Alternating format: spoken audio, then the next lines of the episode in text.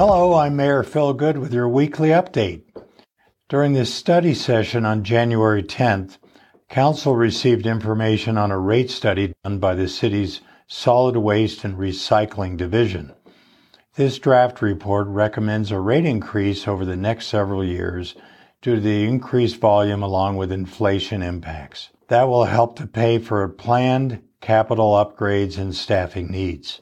These rate increases will be brought to Council at the January 24th Council voting meeting, and if they're approved, the new rate of $20.33, which is only a $1.33 increase per month, will be in effect as of March 1st, 2023. That rate will incrementally annually increase through January 1st, 2028. Last Tuesday, we received an update from our finance director, Mark Woodfill, on the status of the Public Safety Personnel Retirement System, PSPRS. Woodfill shared with Council the June 30th, 2022 actuarial valuation of the PSPRS fund.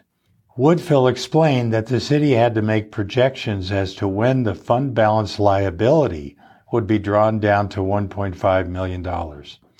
Proposition 443 had a built-in sunset clause specifying when the sales tax would end, which was when the PSPRS fund balance liability was at $1.5 million or less. PSPRS provides an annual report every December that is lagging by about six months. Because of that, the numbers Woodfill showed were for the end of June. When fiscal year 2022 ended, the city's fund for Prescott Fire and Prescott Police was at 94.4% funding. Since then, the city of Prescott collected another six months of the sales tax before retiring it for good on December 31st. Over the last five years, the city of Prescott has made additional contributions from the general fund balance.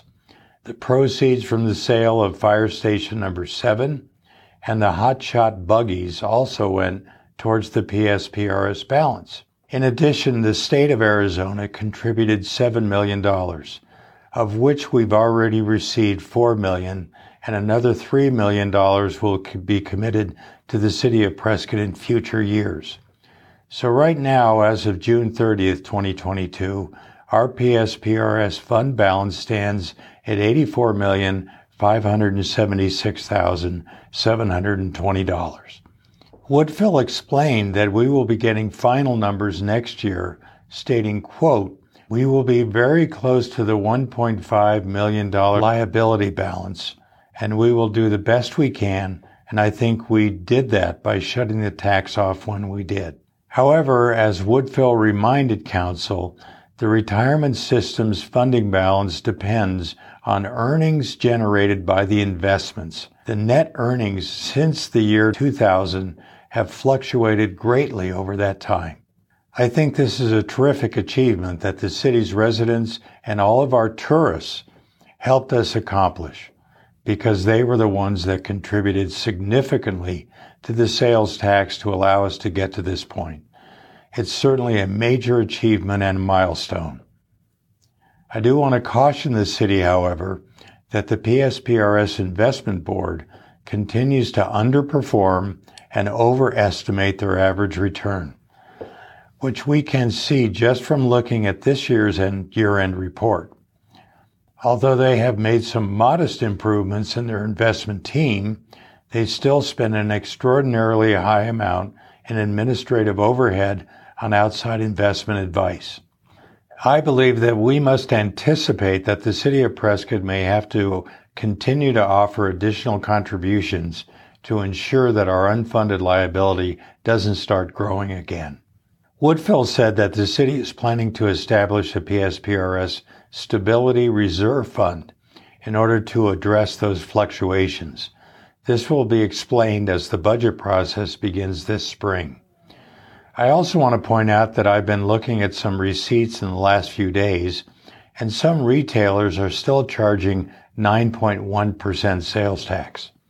Since we have stopped that 0.75 sales tax, our new overall tax rate in the city of Prescott is now 8.35%. Although that may not have a big impact on your chai lattes, if you go out and buy a new car, I'm telling you, it'll be definitely a big difference. Woodfill said the city's finance department is calling those retailers that haven't changed their tax rate yet to remind them to do so.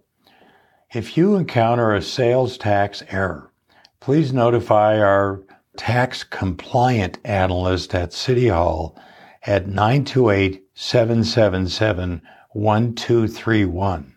Again, that's 928 777 1231.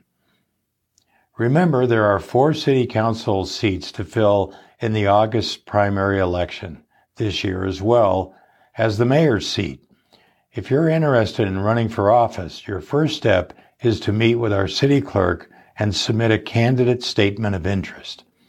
The nomination filing period begins on March 4th, 2023, and will close on April 3rd, 2023. You can find out more information at the link below. Due to favorable weather and moisture conditions, pile burning in the Bradshaw Ranger District has begun and will continue through the end of January. These operations significantly reduce the fuel sources in the surrounding forest and contribute greatly to reducing wildfire risk in our community. Depending on wind conditions, there may be some minor air quality impacts, so we ask for your patience during this fire safety period. The city of Prescott has been and will continue experiencing a series of winter storms over the next few weeks. The Streets Division reminds you to re- prepare for this event by stocking up on at least three days worth of essentials, such as medications, food, water, alternate heating sources, and be sure to have electronic devices charged to full capacity in case of any prolonged power outages. Whether we receive rain or snow, roads are slippery and can be dangerous. Stay home if possible, and if not, please drive safely. It was my honor and privilege to read the proclamation recognizing the 20th anniversary of the U.S. Vets Organization here in Prescott. This is an outstanding accomplishment, and they provide such great services to our veterans community, and I want to congratulate them once again. Thanks for watching. I'm Mayor Phil Goode. We'll see you again next week.